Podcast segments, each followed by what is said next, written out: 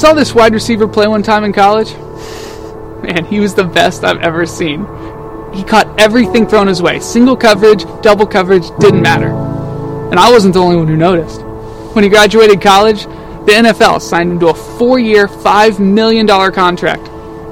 But there was a clause in it. See, this guy had been caught twice in college with the possession of marijuana. So the NFL, in his contract, put in a strict substance abuse policy.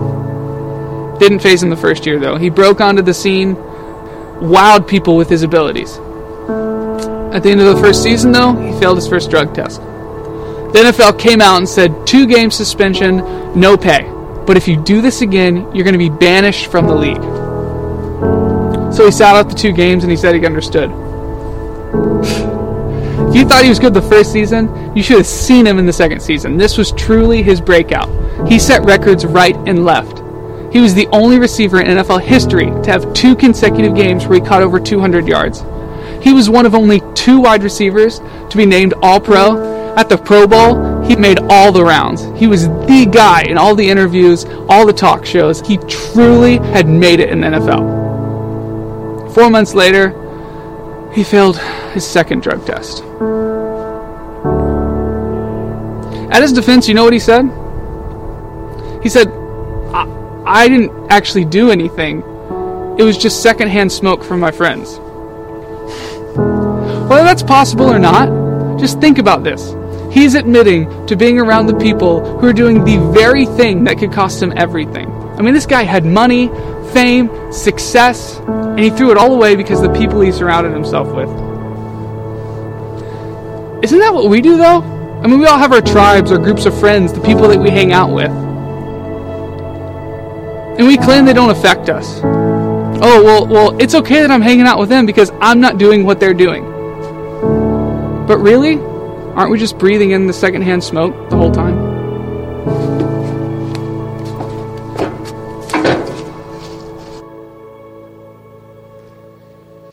Good morning, church. Welcome. Glad to have you here this morning as we come together every first day of the week to celebrate Jesus Christ as our Lord and Savior, to put Him on in our life and to live that ignited lifestyle that He's called us to live. But we come together every Sunday not only to praise His name, but encourage one another on the journey. It's, it's great to look across the aisle and to see our family uh, and know that we're not in this thing alone, that we've got each other on that journey as well. Lots of great things going on at Crosspoint. Check the bulletin for opportunities for you to get involved in ministry. Uh, we also want to say welcome to our guests that are here today. Thank you for joining us. Uh, what a great opportunity to meet new people, new faces. And our hope is, of course, if you're looking for a church home, you can say today you found it. We'd love for you to be a part of our Crosspoint family. We all realize that we are broken people who desperately need a Savior, and we've decided to surrender our gift sets to Him to say, God, use us in your story how you see fit. We want to be a part of what you're doing in the world. And so we ask you to join us in that effort to share the story of Christ uh, to all those around us in the communities in which we live. So thanks again for being here today. Uh, we had a great turnout last night at our men's event. Some 80 plus guys showed up here, and uh, we just had a lot of fun together. Uh, some guys played basketball that maybe should not have been playing basketball, but uh, they were here walking around somehow today. I don't know how that worked out, but uh, we did have a, a, great time with everyone, and uh, appreciate everyone that did come out and support that event. We also have, as already been mentioned, our family movie today. Uh, we've got a large auditorium uh, rented out over at AMC, and it's going to be a great time to be together as family, just having fun, living life together. so I hope that you'll join us over there today uh, at 3:15. We're going to continue our uh, study out of God's Word, of course, but looking at friends in our life. How do we get the people in our life that we know we should have, that Scripture talks to us about having in our life? Two weeks ago, we launched this uh, series called BFF, but we want to take a look at the springboard text in just a moment in Proverbs 13. I hope you've got your Bibles. You'll turn with me there. We'll be there in just a few moments. All of our text this morning will be on the screen. Uh, and also, I'll be reading from the New Living Translation when we do get there. But it's so important to understand who is around us in our life. Who do we journey with? Who do we have very close to us? And a reminder that this series is not a call for us to segregate ourselves from the world. We're not supposed to do that. We're supposed to be a light on the hill. But it is a call for us to think about those five, six, eight people that we have very close to us in our life who do those people look like? How are they making us better people? And so today we're going to take a look at the life of David and find out some folks he had in his life that we probably should have in our life as well. We're reminded in today's lesson that we're really one friend away from changing someone's destiny for the better. We're one friend away from someone who needs to know the hope that we share in Christ Jesus. Uh, but equally, we want to be that friend to those around us who desperately need that friend in their life to help make them a better person along the way. And of course, our tagline this series is You show me your friends, and I'll show you your future. Absolutely believe that 100%. Andy Stanley once said, Your friends will always determine the quality and direction of your life. Absolutely true. You and I both know what an impact friends have on us in our life, in our decision making, in the fun times that we may have, or the trouble we get into. Either way, we know the importance of having good friends in our life. The wisest man in the world uh, in history wrote in Proverbs 13 and verse 20, he said, Walk with the wise and become wise, associate with fools and get in trouble. That is some great advice for each and every one of us to know that we need to really surround ourselves with the people God, God has put in our life that bring wisdom to our life, that encourage us, that motivate us to be better people for the cause of Christ, to let the cross shine in our life, and to live that ignited lifestyle He's called us to live. Two weeks ago, we looked at a little bit of data that is out there and kind of realized that social media is, is allowing us, or, or making us, if you will, change the definition that we have for friendships or relationships. And we looked at how we're really becoming uh, not more of a face to face kind of friendship people, but more of a thumb to thumb type friendship, relationship people. And God really wants us to be physically in each other's lives, to hang out with one another, to live life together. We re- were reminded that the newest phobia out there on the market is answering the phone because we can't control or direct what's going to happen once we pick up and say hello. And so many times we just let that phone call go to voicemail. We look at that uh, voicemail, and then we can articulate how best we want to interact with the person who is on the other end. We control, kind of finesse, how things are said and done with our friendships. We are, in this modern generation, the most connected group of people ever in the history of mankind, but we are the loneliest group of people. And that's because we're not really getting into those deep, abiding relationships, those friendships that I think Scripture calls us to have one with another. We're satisfied with social media and the, and the great things that that can bring us rather than getting involved in each other's lives like I think Scripture calls us uh, to do. Sociologists have come up with three different main areas that all of us share in the form of poverty. And the very first one, of course, is, is uh, material poverty. It's the idea that maybe we don't have as much as someone else. Now, you and I, I would say, we're probably middle class folks, but you go to any third world country and you would realize very quickly that we are very blessed indeed. We are so blessed by God in many ways. I mean, just having air conditioning this morning is wonderful, don't you think? I mean, being able to gather in one place in this uh, beautiful building with our children's wing going up uh, quickly just outside those doors it, it is an exciting time to be at Crosspoint. But we are so blessed in many ways materially.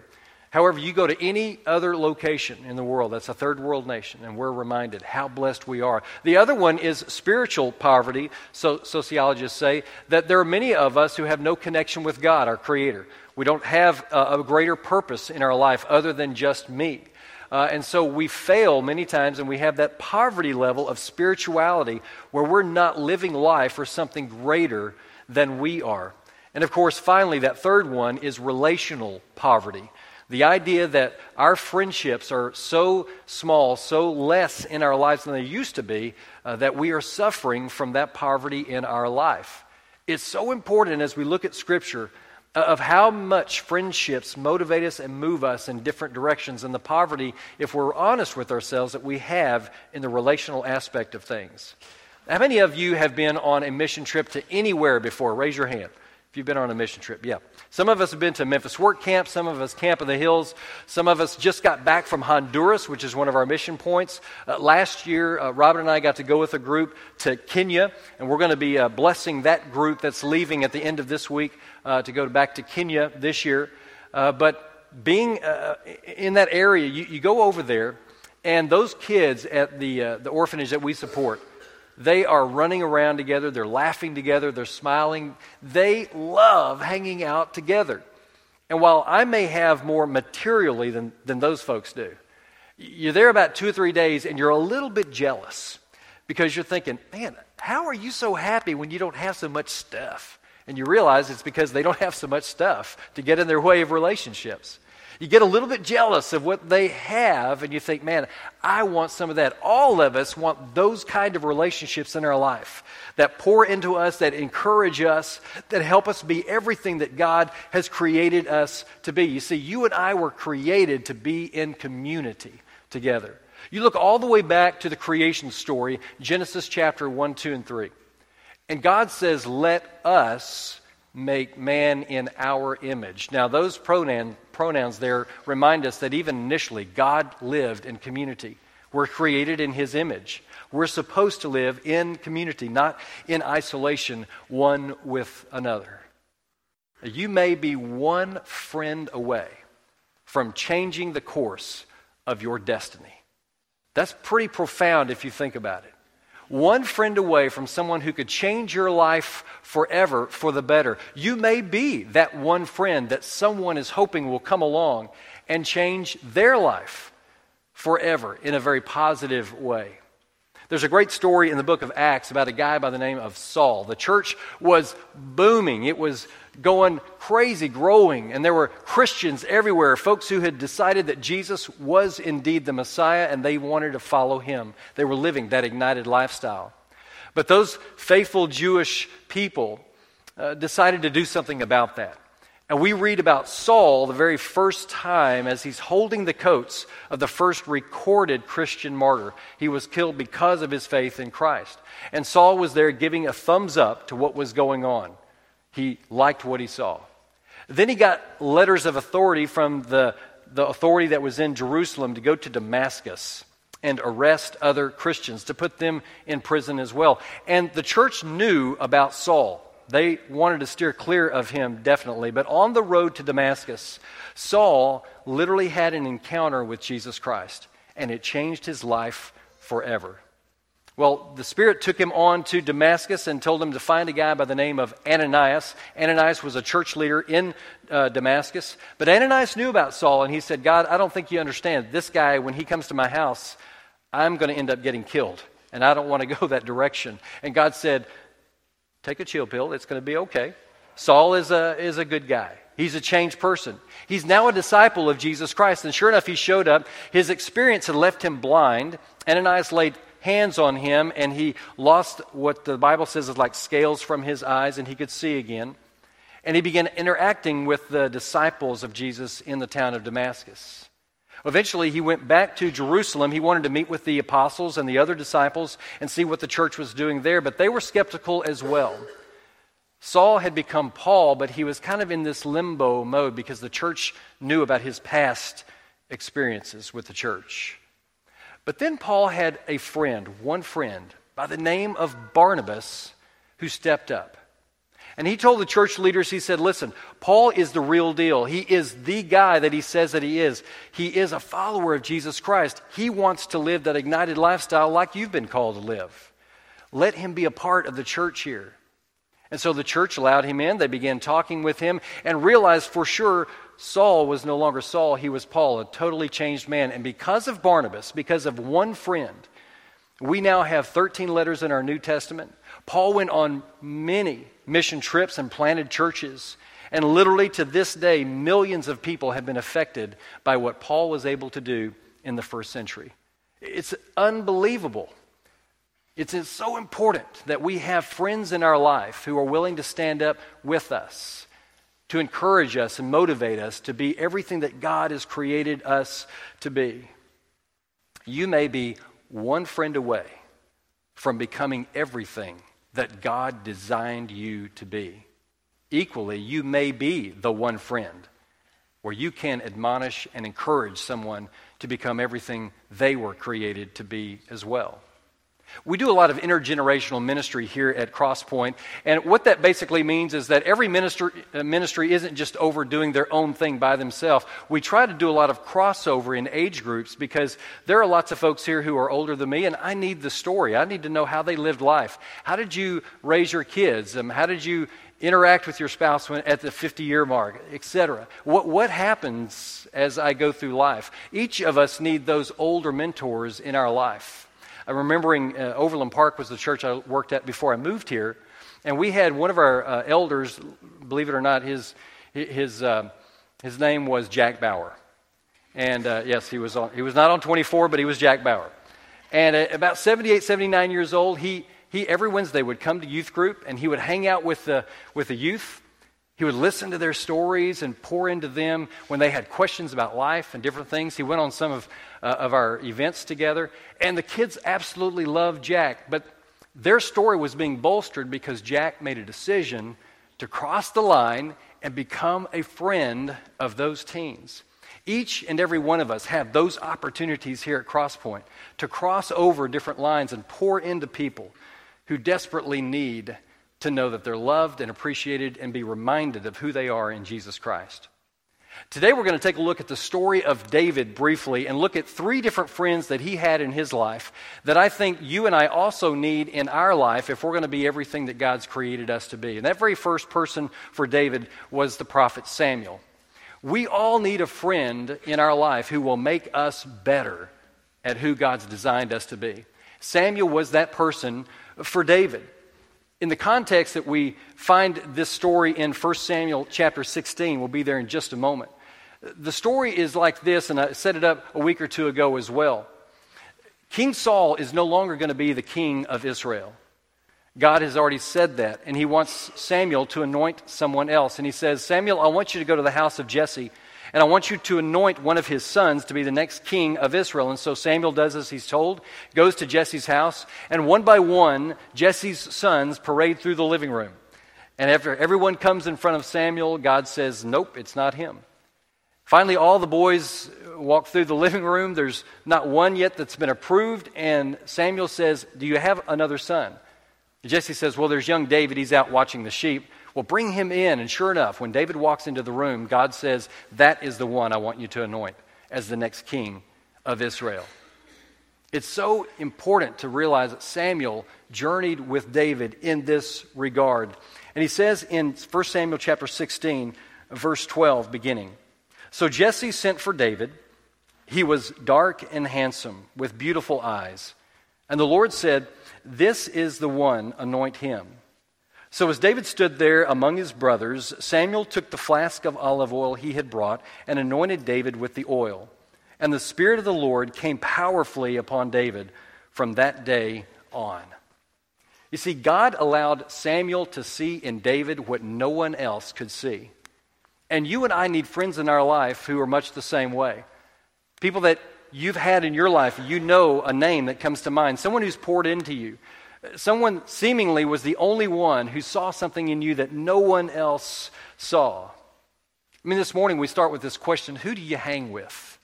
Even accidentally, who do you have close to you? Who do you run around with in life? And maybe for you, it's, it's the guys at the gym. You, you see them a couple of times a week, maybe three times a week, but it's just at the gym. You hang out, you talk about life together.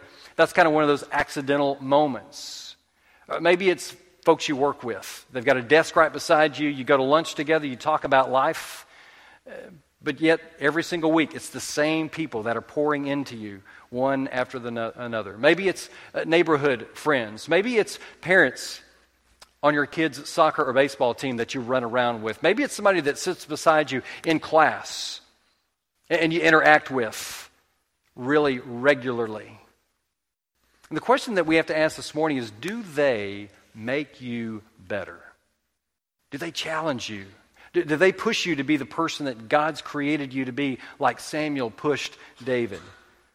Some of us in life, we, we're content to hang around the, the nagging neighbors. The sky is falling type mentality, and they're, they're always talking about politics or whatever else might be going on, and, and we're content hanging out with that group. Or maybe it, it's the hateful neighbor who, who's always got something to say about somebody, spreading some kind of gossip. Maybe it's the class bully. And we don't mind being attached to him because he gets his way everywhere he goes. Maybe it's the spendthrift, and, and they don't feel good about themselves unless they're spending money to keep up with the Joneses. What type of people do we have in our life that are pushing us to be everything that God created us to be? Remember, I'm not calling us to live a segregated life because God wants us to pour into those people as well. They may be waiting on you. You may be that friend that will help them become everything that God's created them to be as well. Remember what the writer in Proverbs 27 17 says, this text here As iron sharpens iron, so one friend sharpens another. And you and I need friends in our life that are going to sharpen our skills and our life to be everything God's created us to be. The second friend that David had in his life was a guy by the name of Jonathan. This is a very interesting story. And we all need someone in our life who will help us find spiritual strength along the way. You remember our first story, King Saul is no longer going to be the king of Israel. Jonathan is King Saul's son. Rightfully, Jonathan is the next king of Israel. But he knows God's plan. He knows David has been anointed, and yet they're still the very best of friends. You see, when, when King Saul finds out David is to be the next person after he kills Goliath. He invites him to the palace and they live together. And so, of course, Jonathan and David run around together. They live life together. They encourage one another on the journey together. But David is someone that really upsets Saul because his son won't be his predecessor, David will. And he knows God's Spirit is now upon David, it's no longer upon him. And so the story goes in and out all the time. David is being pursued by Saul to be killed by Saul so that he won't be that person. And we find out how tight a friend Jonathan is in 1 Samuel chapter 23, beginning in verse 15. It says, One day near Horesh, David received the news that Saul was on his way to Ziph to search for him and kill him. Jonathan went to find David and encourage him to stay strong in his faith in God. Don't be afraid, Jonathan reassured him. My father will never find you. You are going to be the king of Israel, and I will be next to you in that process. That's the kind of friend I want in my life. Someone who wants to spiritually admonish me to be everything God's called me to be, to encourage me in my faith walk, to say, no matter what anyone else does, know that God is with you. You are the person that you're supposed to be and God is walking by your side. We all need friends who will encourage us spiritually on our journey. You remember a few weeks ago we went through our series on temptation. The truth is, you and I are going to fall in temptation once in a while. And I need a friend in my life who's going to come in and help pick me up and remind me of who I am in God's eyes. That I have been forgiven, that grace is extended, that I can move forward in my faith. I need that person in my life. Do you have someone like that in your storyline? Is there a Jonathan in your life who motivates you spiritually to be everything that God's created you to be. And finally, there's a guy by the name of Nathan in David's story. Nathan is a, a prophet of God. And we all need a friend in our life who will tell us the truth. And in those moments, we may not really want them in our life, but we need them in our life to tell us the truth. There's a great story in 2 Samuel chapter 12 uh, it, it's preceded by a tragedy, really. David is on his rooftop, his army is at war. Kings should be with their men at war, but David's decided to remain. And he's on the, his rooftop one night and he looks down and he sees a woman by the name of Bathsheba uh, taking a bath. He lusts for her and has her come to the palace. They're together that night. She becomes pregnant, and he becomes very worried. Now, I've sinned against God, I've done the wrong thing, and now there's going to be an issue with a baby. And so he brings home her husband from battle and encourages him to go stay at his house. But of course, he says, I can't. My men are in the field uncomfortable. There's no way I'm going to be comfortable while my men are out there fighting the battle. And so he doesn't go home. He ends up going back to the battlefront the next day, but David sends a message give this to the commander. And he says, I want you to put Uriah at the very front of the fighting, where the hottest battle is, because I need him to be killed. That is exactly what happens. David takes Bathsheba to be one of his wives, and he is regretful the entire time. Not only has he committed adultery, but now he's guilty of murder, and it weighs heavy on his heart. His friend Nathan, who is a prophet of God, is sent by God to tell David a story. He says, David, li- listen to this story I've got for you. There, there was a rich man in town who owned several hundred sheep. Several hundred. Wealthiest guy in the area. And then there was a poor guy who owned one lamb. Now, the rich guy had a friend come to town and he needed to have a banquet for the guy, but he didn't want to kill any of his own sheep. So he went over to the poor guy who had just one lamb, and he took that one lamb, he slaughtered it, and prepared it for the meal. David became absolutely furious. He said, That guy needs to die.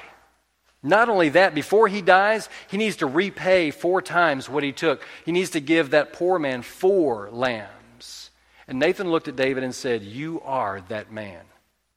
The text tells us that David wept. He was absolutely distraught. He was convicted. He had a friend in his life who was willing to tell him the truth so that he could repent and become everything that God had created him to be.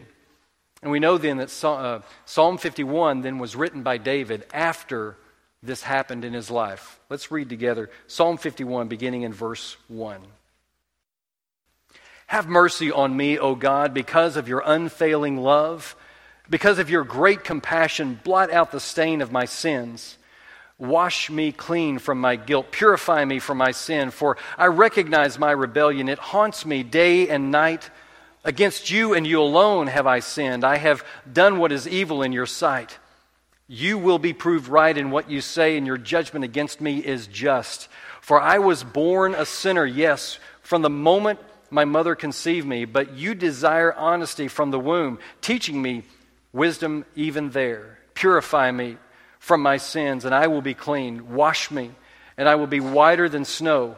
Oh, give me back my joy again. You have broken me. Now let me rejoice. Don't keep looking at my sins. Remove the stain of my guilt. Create in me a clean heart, O God. Renew a loyal spirit within me. Do not banish me from your presence and do not take your Holy Spirit from me. Restore to me the joy of your salvation and make me willing to obey you. Then I will teach your ways to rebels, and they will return to you. Forgive me for shedding blood, O God who saves. Then I will joyfully sing of your forgiveness. Unseal my lips, O Lord, that my mouth may praise you. You see, David had a friend in his life who was willing to take the risk and tell the truth to his friend, and each and every one of us needs someone like that in our life. Do you have a friend that would come to you and say in a moment, you know, if you, if you decide to go this direction, you're, you're going to damage your marriage? Do you have a friend that, that would say, listen, if you make this decision, the relationship you have with your son or your daughter is going to be upset? If, if you make a decision to, to make this move, the integrity you have in your character in the community is going to be hurt. If you make a decision to do this, your ministry is going to suffer. Do you have a friend in your life who's willing to tell you the truth in the moment? Because some of us will never fully be the person God wants us to become because we are relationally poor. We've made a decision in our life, for whatever reason, to isolate ourselves. We, we come to this place late. We, we leave early. We make a decision not to be in a connect group. We're not going to be a part of any ministry. And then we wonder why we are relationally poor. Why doesn't anyone interact with me? For whatever reason, we intentionally make it impossible for us to have a Samuel or a Nathan or a Jonathan in our life. Why? Because it is risky. I mean, do you really want a friend in your life telling you the truth about things that you might could do better? I say we need those folks. It is risky to be everything that God wants you to be.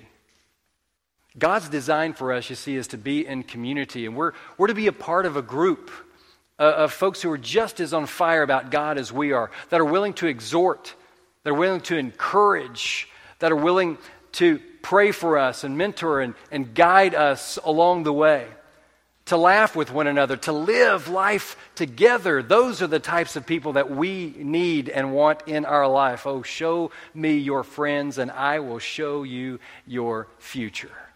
There is no doubt. But some of us are not willing to go there. And some of us are heading toward new addictions that have not even been formed yet because we don't have these folks in our life. Some of us are maybe headed down the road to an eventual divorce because we don't have people pouring into us, into our life to, to make sure that doesn't happen. Dramatic? Yes. But if we don't do something to change the folks that are closest to us, we may be headed in that direction. No, we're called to be ignited for Jesus Christ in our life. Not to be lukewarm for Jesus Christ, but to be on fire for Him. And because of that, I want to have those people who have that same mentality right around me, very close to me. I, I want friends who are going to push me toward having a joyful life, being happy about living the life that I've got guys around me that are going to be very positive and service oriented, just like Jesus Christ. Folks who push me toward a greater eternity than I could ever imagine. You may be today one friend away from having the marriage that you've always hoped for. You may be one friend away today from being the parent that God created you to be. You may be one friend away today from having the financial freedom that you've always wished for. You may be one friend away today to being everything that God created you to be, to be an incredibly power, empowered person of Jesus Christ. Show me your friends, and I'll show you your future. I think the Bible is pretty straightforward about the people we need to have in our life. Not about segregation, but about those people closest to us. Who do they look like? Do you have a Nathan in your life? Do you have a Jonathan in your life? Do you have a Samuel in your life? The call this morning is to, to desire to live a, life that would give God glory in every possible way, including the friendships that we have around us. I'm going to invite the praise team back to the stage at this time, and our shepherds and their wives will be gathered around this room as they are every Sunday. And my guess is we're probably some of us here today who, who just need some prayers, who, for whatever reason, you're not able to make that turn or that shift or to move in a different direction, and you just need to feel some empowering spirit upon you. And I, I want to encourage you during the singing of this song to go find those shepherds and let them pray with you and for you, to lay hands on you, to empower you to do great and mighty things. You may be one friend away today from being everything that God's promised you you could be. Let's stand and sing together. I'm asking you to be seated for just a moment. And those uh, folks that are headed to Kenya, if you would come up on stage along with our shepherds and staff as well. While they're making their way up, I've got a couple of announcements I'd like to make. I was given this this morning by Leighton Waters. Surprise, surprise. There he is right there. Scott and Amanda Waters announced the birth of their son, Leighton Thomas Kern Waters. Well, that's a mouthful, isn't it? On Saturday, June 25th, he weighed in at 8 pounds, 13 ounces, 22 inches long. Uh, for those that like statistics, Amanda and the baby are fine. Scott is recovering. Proud grandparents are Leighton and Cynthia Waters, of course, and uh, they're asking that you not visit between 2 and 4 today because uh, that's mommy and uh, baby time. So we'll pray for them in just a moment. Uh, but also, Herb sent me a uh, message this morning. His sister, Cindy Coleman, is having uh, cancer surgery tomorrow. And so we need to keep Cindy in our prayers as well as that surgery will go well and the doctors and nurses will be able to attend to her and do everything that's necessary. So let's pray for these two things and then we'll turn things back over to Leighton for the Kenya blessing. Let's pray together. Father, we're so grateful for the opportunity this morning to be together as God's people, and uh, I count every person in this room as my friend. And I thank you, God, for putting them in my life, and I pray, God, that each one of us would have people around us that motivate us and move us toward the cross. God, we are grateful for the safe delivery of Leighton, and uh, we're grateful for the safety of Mom, Amanda, and Scott, of course. And pray, God, as they raise that child, that we will join with them in that raising and, and help uh, along the way. Thank you for their health. We pray, God, that you'd be with Cindy tomorrow in her surgery, that all things would go well, that the doctors and nurses would attend to them in the way uh, her in the, in the way that is necessary to bring her back to full recovery and get her back on her feet again. God, be with the families they circle around her and support her in that way. God, we give all this to you through your Son Jesus Christ. It's in His name we pray. Amen. if y'all would join with me as we. Uh, Pray for God's blessing on this group that's heading off to Kenya. Father, we gather here in the name of your Son, the Christ who we adore. Today we honor and ask your blessing on those who are going to Kenya to work with the children at Sam's place. These servants are precious to us, and we ask that you watch over them as they journey in your name to teach and guide children who have been discarded and forgotten by their own people. Father, our hearts are touched by these children. They live their lives in a shroud of silence, and we are thankful for the ones who go to share your love with them.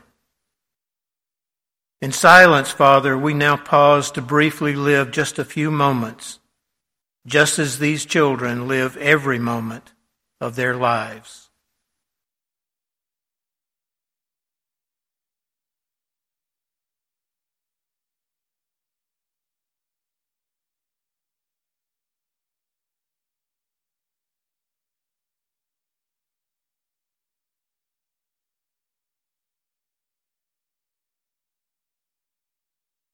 Father, we recognize that we can never really know the sound of total silence and never fully understand what these children feel. We are so thankful that you have given these servants the ability to communicate with these children through the language of talented hands, expressive eyes, heartfelt emotions, and the gentle touch of a caring love that can and does pierce their silence. May those who go serve with loving hearts, and may their lives be examples that lift the spirits of the children whose lives they touch. Protect them in their travels.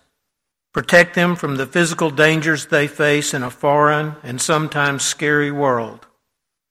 Protect them from the attacks of the evil one who works daily to discourage and deceive and destroy our lives. May your Spirit wake them with the joy of each day, and may your Spirit guide their daily path.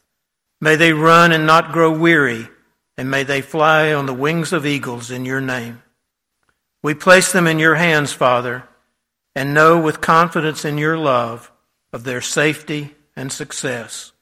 We lift our prayer to you through Christ, who we adore. Amen.